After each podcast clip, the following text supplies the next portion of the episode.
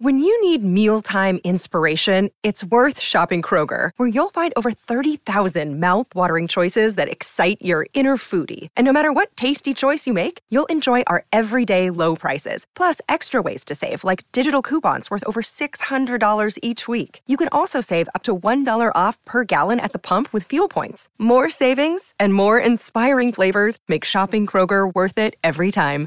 Kroger, fresh for everyone. Fuel restrictions apply. What are you doing right now? Perhaps you're in the supermarket. Maybe you're on a run or on the commute.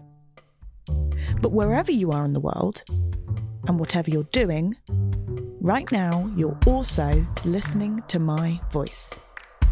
This is the power of podcasts. The ability to communicate with your audience in an intimate and intentional way through audio. I'm Bea Duncan, Senior Partnerships Producer at Intelligence Squared. We've been a world leading forum for talks, debates, and events for over two decades. And we also use our cutting edge curation, creativity, and editorial expertise to elevate your brand to new audiences with podcasting. Intrigued? To find out what we can do for your organisation, book into a free consultation with me today. Find out more by going to www.intelligencesquared.com forward slash partnerships.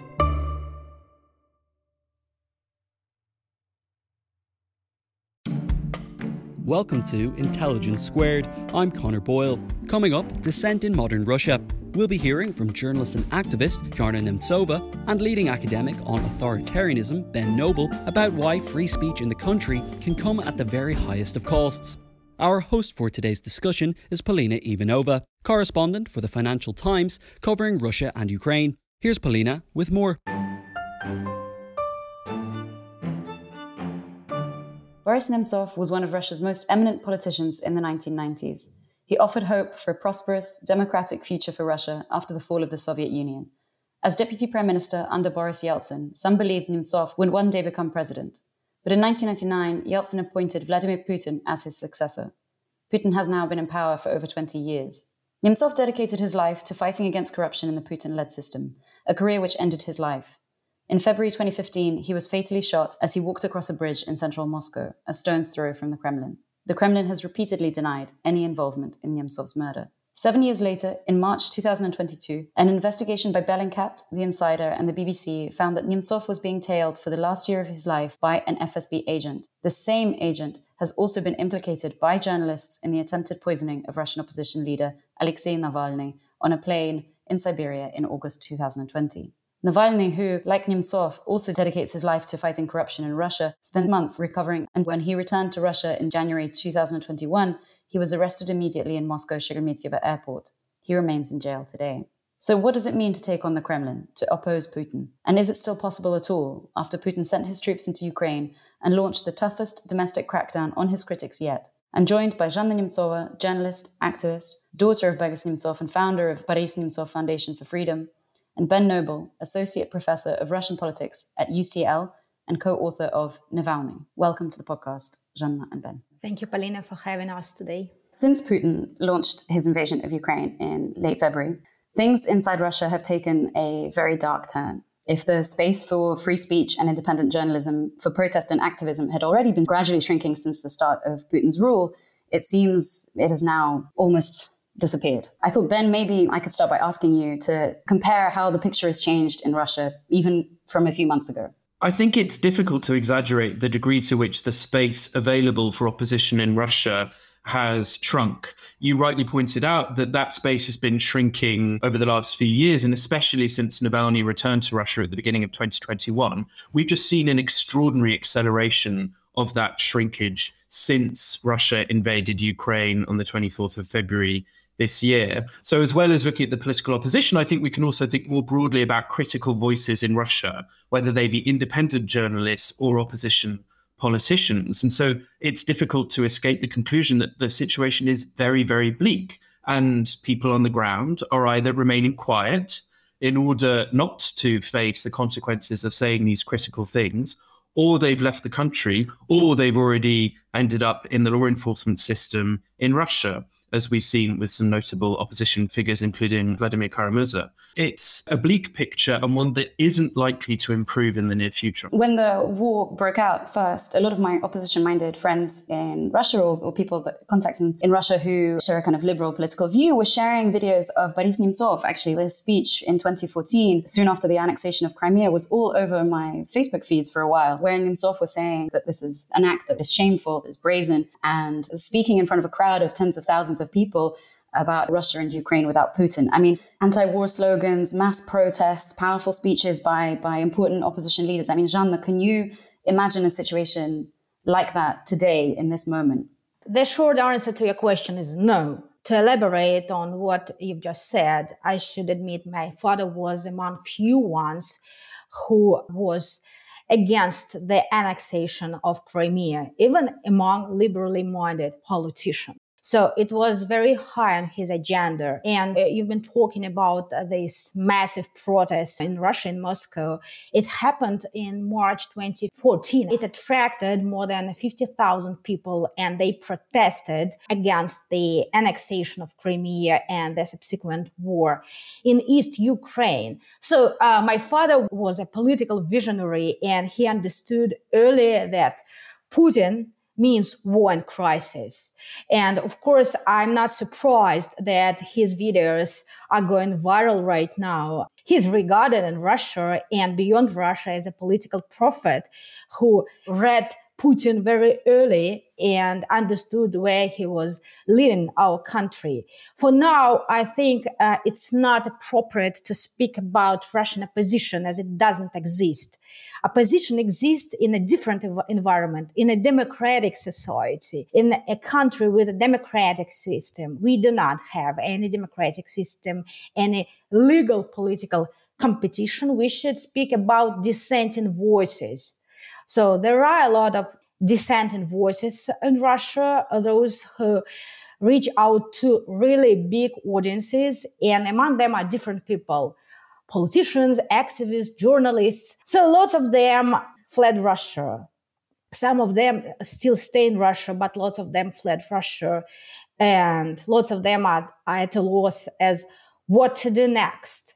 So the situation is very, very bad. And I think the major concern is about the state of the Russian society. Yes, absolutely. And um, I think the exodus is a very important thing to think about, both in terms of Russian society, but also in terms of the impact on dissenting voices who have left for fear of the risks that they face what happens to Russia with that voting bloc gone, with that with those voices out of the country. I mean, Ben, do you think that has a big impact on domestic politics? Can we see that that as another big shift? Well, carrying on the point that Zhanna made, it's difficult to even talk about politics in Russia right now, insofar as politics is about debate, it's about conflict, it's about compromise. We're in a system now in the country where it's I think the word totalitarian makes sense to apply to the political system. And that means precisely the exclusion of different voices, of dissenting voices. And so the fact that lots of these figures have left the country means that we have a very sterile environment in the country, a political environment, because it's the Kremlin, uh, it's the Kremlin's desire to completely get rid of those voices. And I think we can see now, for those individuals who haven't, for example, been detained, arrested, put in prison, that the Kremlin wants those remaining individuals to leave the country. And that seems to be a clear preference. If these individuals are out of the country, then they're not going to get in the way of the Kremlin, for example, when it comes to elections, when it comes to trying to mount protests. That's one of the worrying developments that these individuals leaving the country, they're leaving because things are very difficult for them. They, of course, don't want to live in an oppressive totalitarian society. But on the other hand, it means that the Kremlin is is winning in that regard. But they really, in the long term, won't win because a society that's based on fear and coercion and excluding voices isn't going to flourish. We're not going to have a society that is going to be stable in, in the long term. And I think that is consistent with comparative social science research on those types of political regimes that increasingly rely on coercion. It might give them short term control, but in the long term, it opens them up to lots and lots of threats to their continued survival. The Kremlin claims that there is an opposition. And as political scientists, as academics, we often refer to the opposition in Russia with two terms the systemic opposition and the non systemic opposition. The non systemic opposition consists of those groups that challenge the political system, that aren't on board with the Kremlin, that try and raise their voices to, to change the society. Whereas the systemic opposition, they're co opted by the Kremlin. They include parties like the Communist Party that are really willing to support the Kremlin to do things. And occasionally they can say things that are quote unquote opposition and critical. And going forward, what's interesting is that within the Communist Party, there are a few voices that are flirting with the boundary between the systemic and the non systemic, including in the region, some younger people who are wanting to push back against this idea that the Communist Party is being co opted by the Kremlin. And so I think if we are going to use the terms of opposition and we're thinking about the space left for opposition, we're in this maybe weird situation where we're looking within the Communist Party to these voices challenging the leadership. But we shouldn't get, of course, too carried away. These are individuals who are within the systemic opposition, who are then a party that's co-opted by the Kremlin. And it's tricky to, you know, talk about them in the same voice as the people who've demonstrated extraordinary bravery by saying much more forthright things, challenging the Kremlin in a much more direct way. That being said, I think if we are looking for politics and opposition within Russia, even if it's small, uh, going forward, we need to look at the Communist Party. And we know that the Kremlin is also looking at the Communist Party. And it's why we've seen steps taken against some of those more radical voices within that party. Uh, may, may I interrupt you, Ben? I have to object to one of your remarks. Uh, this term, non systemic opposition, was coined by the Kremlin to marginalize those groups who were not under uh, control of the Kremlin. So do not confuse people. Opposition is opposition. it doesn't matter whether it's systemic or non-systemic. People just don't understand those things. And yes, it's a it's a it's a Kremlin narrative. And also, I think that uh, well, uh, you're talking about the Communist Party. I think that Russia actually needs a totally different kind of leadership right now because we are facing very, very profound problems that uh, many people haven't yet acknowledged.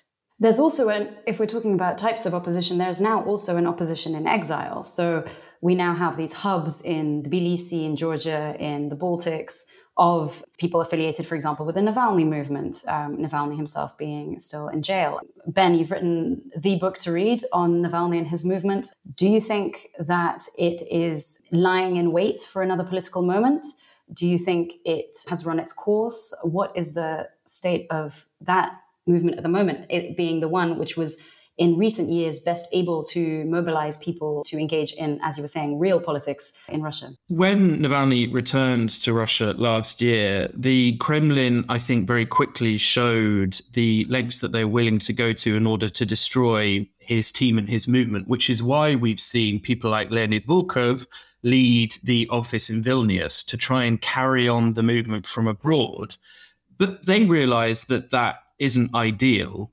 They have spoken previously about the fact that it's a Russian movement meant to be operating in Russia. And so this is very much not the location of their choosing. It's one of the reasons why Navalny returned to Russia at the beginning of 2021. He didn't want to be a Russian politician outside of Russia. He said, in order to be effective, in order to lead the movement properly, he had to be in the country. Of course, given the extraordinary crackdown against Team Navalny, against the movement more broadly, they've had to leave. And in fact, Navalny has said to members of the team, to activists and supporters, I do not judge you if you leave the country. There's no point in you all being locked up with me. Leave the country, carry on the activities, and then we can st- take stock from there. But of course, being outside of the country, as well as the various steps being taken by the authorities in Russia to limit the ability of their message to reach Russians in the country, there are clear limits to the extent to which they can shape the narrative. You know, Navalny became Navalny partially because of his extraordinarily successful YouTube videos. And yes, the team Navalny from Vilnius are continuing to put together the anti corruption investigations, to put out the videos, but uh, they're constrained in really how influential they can be from outside the country. And only time will tell whether they will be able to continue to carry on that mission of pointing out elite corruption. Whether that message can continue to inspire people or whether they might have to change track, only time will tell. I get the sense that they're still reeling from this extraordinary crackdown against them and against the dissenting voices more broadly in Russia last year and accelerated at the beginning of this year. Well, at this point, it doesn't matter whether you are inside Russia or outside Russia. Since the invasion of Ukraine, the situation has changed dramatically. If you uh, choose to stay in Russia, chances are very high you'll be jailed if you dare to voice any anti-governmental narratives. So it, it, actually doesn't matter. Uh, you are in Russia, you are outside Russia. And uh, if before some so-called democratic procedures were staged, so the government and Putin pretended that Russia was a democracy, now there is no any need for them to further pretend that Russia is a flow democracy. They openly say that they are totalitarian, a quasi-totalitarian state. So why uh, should it be important where you are right now? I certainly wasn't trying to suggest that they could be doing what they were doing previously since the invasion of Ukraine. What the main point that I was making was that this space, small as it was remaining at the beginning of last year in 2021, that's completely disappeared. And so they've had to leave the country, but that puts them in a, in a weird situation precisely for what Zhanna has said. Um, from outside the country, they're going to continue doing the investigations into elite corruption. They're going to continue to put the videos on YouTube. But because of the steps that have been taken by the authorities to try and cleanse the information environment in Russia, to stop those dissenting voices being able to, to speak, they're limited in, in what they can do. With a large proportion of anyone who had ever been involved in politics having to leave, or people who were independent journalists or in, opposi- in op- kind of formal opposition groups or movements, many of whom have been forced to leave. And so those who are acting as dissenting voices at the moment, I'm finding them in, for example, the church or in the militarized police force and people who are refusing to go and fight, for example, or, you know, in these very unusual spaces, the space is shrunk, but it's also shifted. And I wonder whether you've come across any cases like that and where is the dissent happening now? Well, I don't think that there is a tendency. Uh, but uh, it happened in the past. For example, when they were, uh, and Ben, I think, knows about it uh, pretty well, uh, as he uh, wrote a book about Navalny, co-authored a book about Navalny. So uh, when there, were uh, pro-Navalny rallies in Russia, there were some dissenting voices coming from unusual places. Uh, it's it's very natural, but uh, it's not something that can profoundly undermine the system. So we do not have to overestimate and to be overly optimistic about those single cases. But yes, as you do, I, I read the news and I know about some teachers in Russian regions and about those other people. And also from this piece written by Shura Burtin. So one of the uh, findings is that uh, people in Russian regions tend to be more critical towards uh, the central government than people in Moscow. Re- there are a number of reasons for that. First of all, I think that the impact of sanctions for them are harder. And second, if you look at those people who are fighting uh, in Ukraine, I mean, Russian soldiers, those are guys from very poor families from Russian regions. So Moscow uh, is not affected. Let, let me put it this way. So, and in those small places, people can feel uh, the dreadful consequences of this senseless war in Ukraine. And that's probably they might be more critical. Of course, I'm not uh, saying that that is the truth, but it might be the case. They, because they, they face the reality. They have no choice. Their sons are dying in Ukraine. When thinking about these dissident voices that remain in, in Russia, one point I think worth stressing is that the new boundaries about what's acceptable and what is counted as being dissident or oppositional or um, stepping outside of what the Kremlin wants. That is in flux still because things have changed so quickly. Yes, it's an intensification of an existing trend, but I think people are still working out what is acceptable to do. What are the acceptable boundaries of how much you can get away with saying in relation to the war in relation to the political system, in relation to the cause of economic problems. And we've seen people find different points to hit. And I imagine that will change going forward. And it could be that as the um, as Russia's war in Ukraine continues and as it sort of becomes more uh, uh, part of the, the broader landscape that people find those lines and, and and will settle down and challenge them in different ways. But I would point to you know two concrete examples, and it's looking at the Saratov regional legislature. And I'm going to talk about the Communist Party again. Unfortunately, I'm not looking at them because I think they're the bravest. Definitely not. But I think it's an interesting thing to follow. Two people, Nikolai Bondarenko and Alexander Anidalov, are within the Communist Party and I think they're victims of the fact that the Kremlin now, they've got rid of the Navalny movement. And so now they're turning to those voices within the system who are, in a sense, going off script. And this is, of course, all in the context of the fact that in September this year, there are going to be local and regional elections. And the Kremlin wants to, I would say, nip in the bud this slightly more off script portion of the Communist Party, because the Kremlin now, as we mentioned earlier, has just had enough of imitating democracy. They're saying, okay, well, we had maybe this decorative opposition because it would allow us to say to the international community, look, we have a multi party system. We've got the Communist Party, we have the LDPR, Just Russia.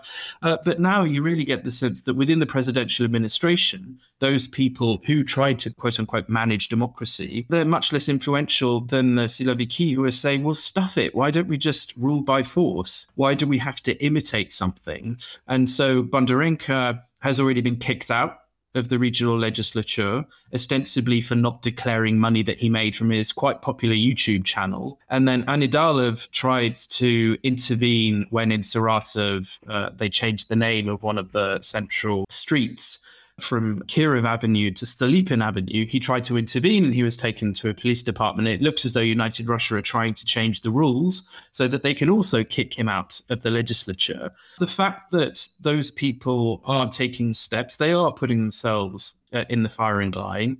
And that is one instance of people who are maybe dissenting. Ben, may I disagree with you?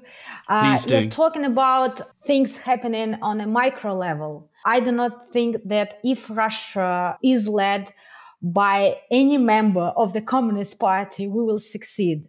The idea is that Russia should uh, undergo really deep reforms. It needs another kind of leadership, another mindset, something very different, because otherwise uh, it will be more or less the same a country lagging behind the whole world, posing an existential threat to its neighbors, etc., etc. So Russia needs democratization, and it needs another leadership. That's what I'm talking about. And all those minor things, I think they are not really important right now, and they do not suggest anything about the future of our country. So it's a matter of luck, only a matter of luck. If I, I think that we are now witnessing like more or less uh, the final years of Putin, the final years of Putin. So this regime might last for another five years, I don't know, but this is the final part of his uh, rule. And I'm not thinking about what's happening now uh, with those different people, but I, I, I'm thinking, does Russia have any future at all? The problem is that when a transformation happened in Russia and everybody was happy in the West, it was not a real transformation. My father was a unique example of a pro-democratic leader in our country. In many other regions who held the senior positions, who were governors and mayors, those people who previously had belonged to the Soviet elite. Who was Yeltsin? He was a real Democrat. I'm not sure.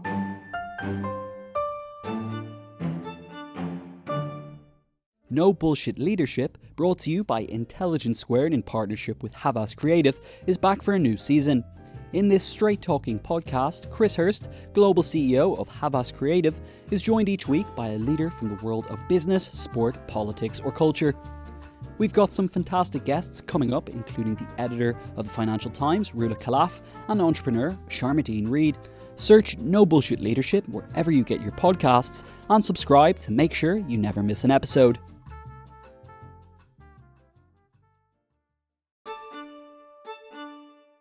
There's always this conversation within Russian liberal circles. There was always this conversation about compromise and the degree to which you compromise in order to be able to continue to act.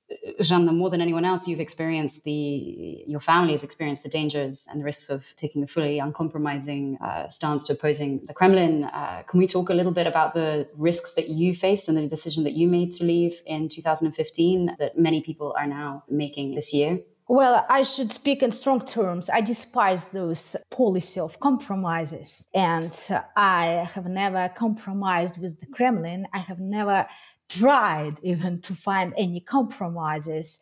Since my father assassination, I made it absolutely clear I will pursue a fair and transparent investigation and I do not care what Putin on the Kremlin think about my actions or anyone else. So I was regarded as a radical, but I didn't want to compromise. And I decided to leave for two reasons. One of which was that I could not continue my professional career in Russia it was absolutely obvious for me that I would sooner or later uh, lose my job. I was a stock market commentator and I worked for RBC, which was a privately owned business channel. It was owned by Mikhail Prokhorov, one of the richest men in Russia.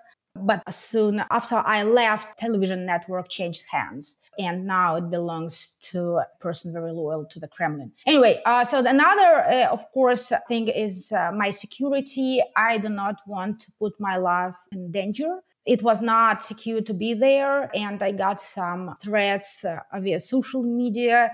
And unlike many other people, I took them really seriously. And these were two reasons for me to leave. And I do not regret this decision. I mean, I, I, we were talking uh, before about whether or not some opposition movements being kind of permitted or uh, cracked down upon, but not to the same degree as we're seeing now. Previously, were, was a kind of pressure valve that allowed people to express discontent with the system. Now that that does not. But Polina, let's look at the at the outcome right now of all those efforts. It's a total disaster.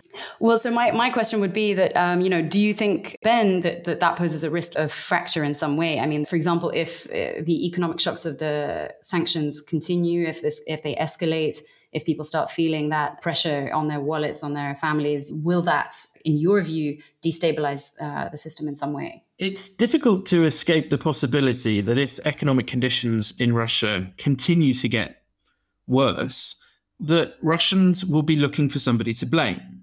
At the moment, given the way that the media environment is constructed and dominated by the authorities, currently the Kremlin is asking Russians, telling Russians to blame the West. They said, okay, there's the special operation taking place in Ukraine, but the real reason why the West is imposing sanctions that are leading to these economic problems is because they've been itching to do it for years. They've been looking for any excuse to impose sanctions in order to cripple the country, in order for the political system to change.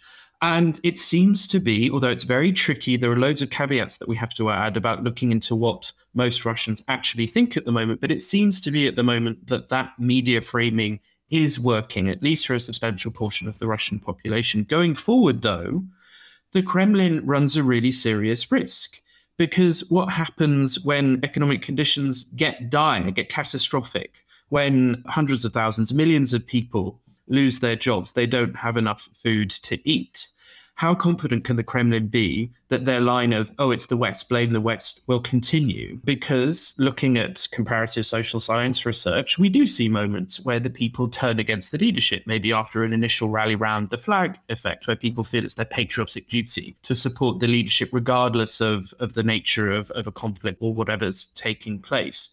And the worrying thing is that it seems that the Kremlin is aware of that. And it's one of the reasons why they've suggested that Moscow is giving more authorities to regional heads, to the governors of the federal subjects in Russia, saying that they can be in control of the response to sanctions. Now, that's not the Kremlin trying to help the situation to say, look, the response to economic conditions has to vary by region. It's so that if things get even worse, the Kremlin can say, oh, well, we're not in control of the response to economic conditions. You need to blame your governor if things get even worse. And this fits a pattern of the Kremlin finding people to blame at every stage. We saw it, for example, at the beginning of the coronavirus pandemic. Moscow played a similar trick. They said, we're going to give more authorities to the governors. And that was a device to set them up so that they could blame them if things got worse. And so at the moment, it seems to be that the Kremlin are taking steps to stop most Russians turning their blame towards the Kremlin. And maybe if it's not going to be directed towards the West, turning it against regional leadership. But certainly going forward, it is going to be a worry. That's talking about the people. It's another topic entirely to talk about the elite and the extent to which they're going to be happy to remain on board. But I should say that the elite, members of the elite groups within the elite, will, of course, be looking at how the population are acting, who they're blaming, and will take their cues regarding if they want to defect from the current system based on what the people are doing. But that seems quite far off at the moment. We just don't know. You know, it's the war has been going on now, at least since the February invasion, for two months. We shouldn't forget that this, of course, has a broader context, which goes back to 2014. So it was always tricky talking about, you know, the invasion. Well, it really began in 2014, but the February invasion is is what lots of people are referring to now when they use the word invasion. It's only two months old. The sanctions, really, if they're going to bite, they're going to bite in the long term. And so there are still lots of question marks regarding how the people in Russia are going to react, who they're going to blame in the long term, but also how members, groups, factions within the elite, what they're going to do, whether they're going to remain loyal to the Putin leadership. Regarding sanctions, I just want to add one comment. I've been thinking about it. What's what's the impact of, on sanctions, not on the Russian economy, but on popular perceptions? So I think that the attitudes of many Russians towards the West will not change depending on, uh, on the severity of sanctions. So in 2014 and 2015, those sanctions were pretty mild. Nonetheless, many Russians didn't like the West. Now, those sanctions are much more serious. They are much more meaningful, but those attitudes uh, have not changed. And I think that at some point of time, so now people do not feel the living standards are going down, but Russia is a poor country. I want to say so not many people are really well off. So they're used to uh, living in poverty. That is an, an, important thing to understand. So I think that if they uh, if they start to feel that uh, they are getting poor and poor, they will uh, hold the Russian government responsible for that. I'm absolutely sure. Not the West. So, but it, it, it requires time for them to understand. Of course, the difficult question, Zhanna, is when? What's your prediction for when they will start to uh, blame? So, I think, uh, well, there are a lot of unknown variables in this equation. I think that, so there are two things the performance of the Russian army in Ukraine is important and how they will present this performance, I don't know. I think that in one year we will see a lot of changes, uh, but it will not lead to regime change once again. But uh, I think the Russian government will face some problems and people will realize their life conditions are worse than they used to be like two years ago something. We started this conversation talking about crackdown in russia and control of the population and fear and how that's deployed and how they are you know the muscle of the state is deployed to control. But there's also as you were talking about support for this war there that many russians are choosing to support this war. Zhanna, have you found a gulf in an understanding that grows between you and other people? For example, people talk about finding that they no longer agree with their friends, that they don't understand, that there's a sense that they exist in different realities. Have you experienced this personally? Well, because I'm uh, the co-founder of the Boris Nemtsov Foundation, I've been observing the state of uh, Russian society for many years, and I don't want to talk about my personal experience because I don't think that they are relevant. People around me share more or less the same views and the same values. But that is true that it's difficult now to conduct any reliable polls in Russia due to many reasons, one of which is, of course, fear. So Russia has been uh, said is a totalitarian state and people are afraid of uh, speaking their minds. But I read a great piece written by Shura Burtin. He is, I think, one of the greatest journalists in Russia. His piece was published yesterday on Meduza, the biggest independent media outlet right now. So I hope they will translate it into English. Everybody should read it. Uh, if you can read it in Russian, please do. So what he did, he spoke to random people, not a classic poll, right? But he spoke to random people in Moscow in province of Kaluga and in the province of Kostroma. The findings of this report are very interesting. First of all, yes, that is true that if you ask a question, if you ask a random person in Russia, do you support the special military operation in Ukraine? You would hear more or less the same answer, yes, with varying degree, varying degrees of certainty. But the problem is much deeper.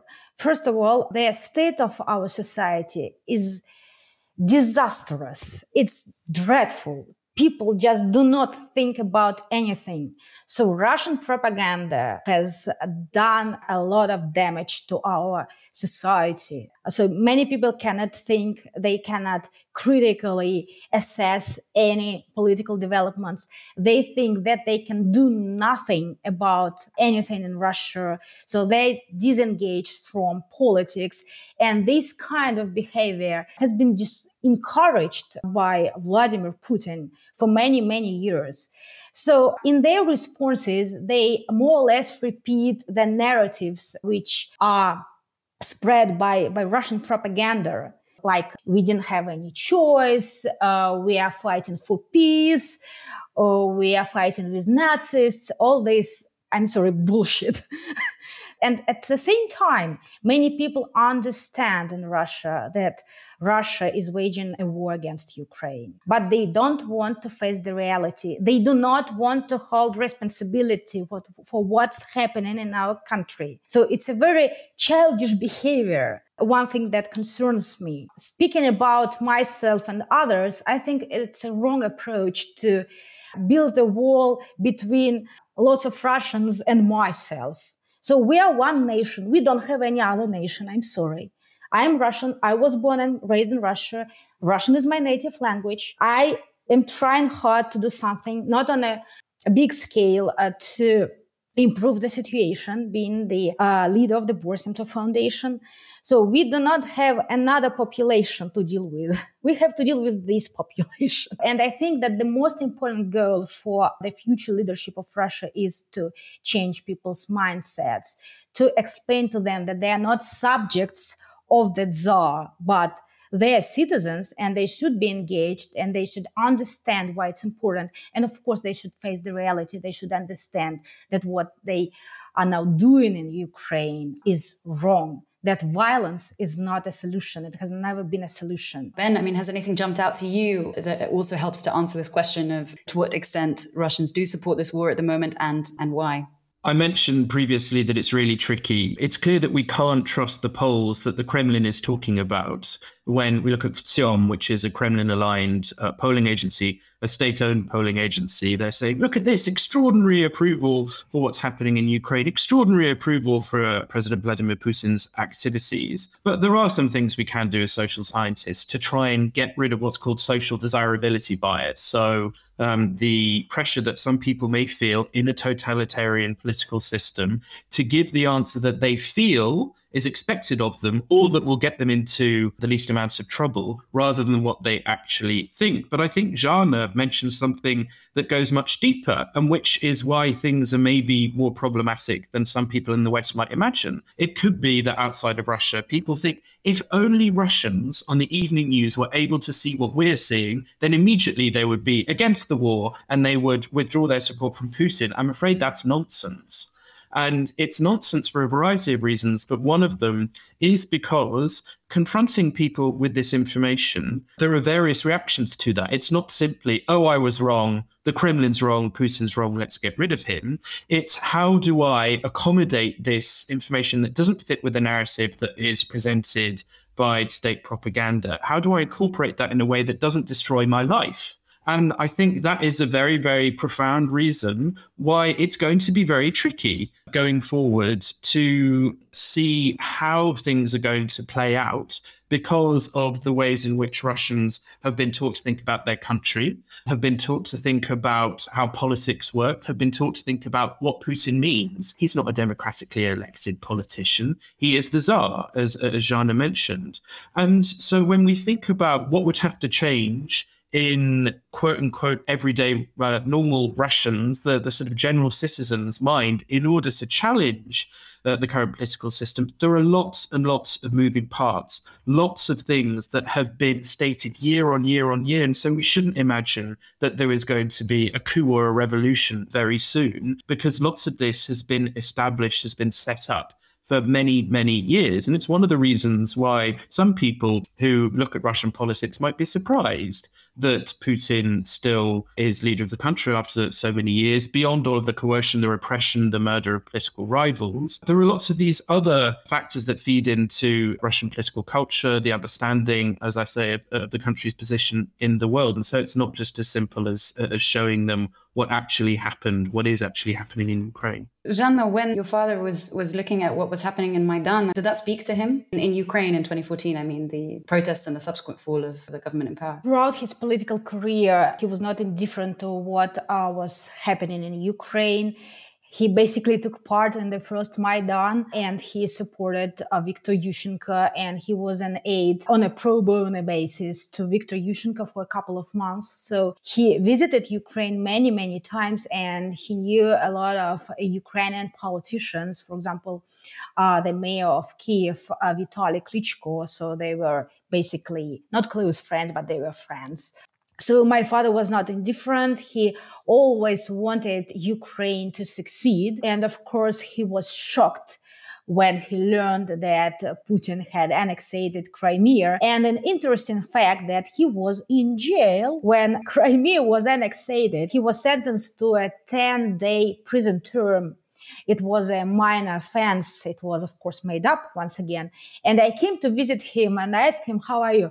And he said, oh, you know, everybody has already forgotten about me because of the annexation of Crimea. So when he did that and when Putin launched, waged the war in East Ukraine, he was preoccupied with those developments, with those decisions. But the reality was back then that this patriotic euphoria was so widespread in Russia that I can recall really well because I was in Russia back then. The vast majority of people, literally 90 something percent, supported Putin's decision to annexate Crimea, which I was like shocked. I, I didn't know what to do, why they were so short sighted.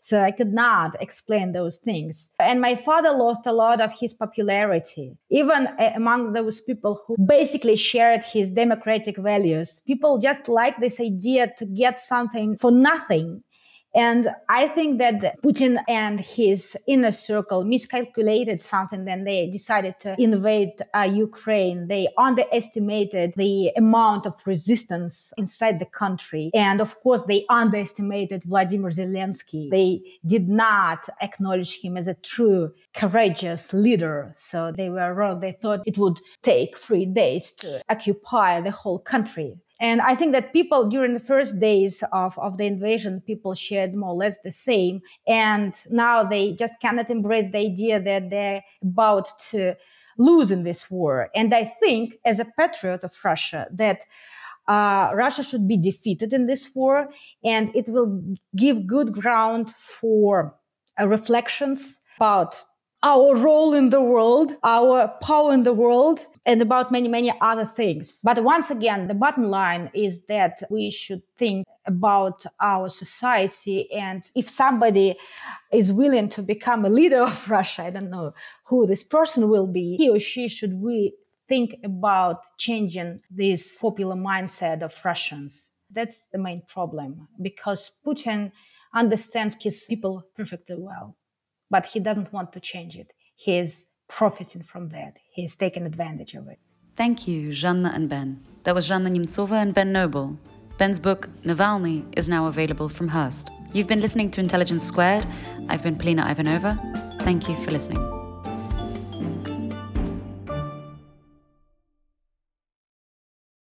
What are you doing right now?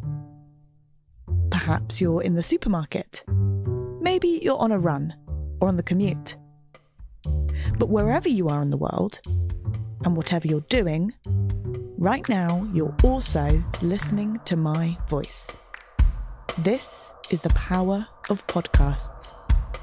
The ability to communicate with your audience in an intimate and intentional way through audio. I'm Bea Duncan, Senior Partnerships Producer at Intelligence Squared. We've been a world leading forum for talks, debates, and events for over two decades. And we also use our cutting edge curation, creativity, and editorial expertise to elevate your brand to new audiences with podcasting. Intrigued? To find out what we can do for your organisation, book into a free consultation with me today. Find out more by going to www.intelligencesquared.com forward slash partnerships.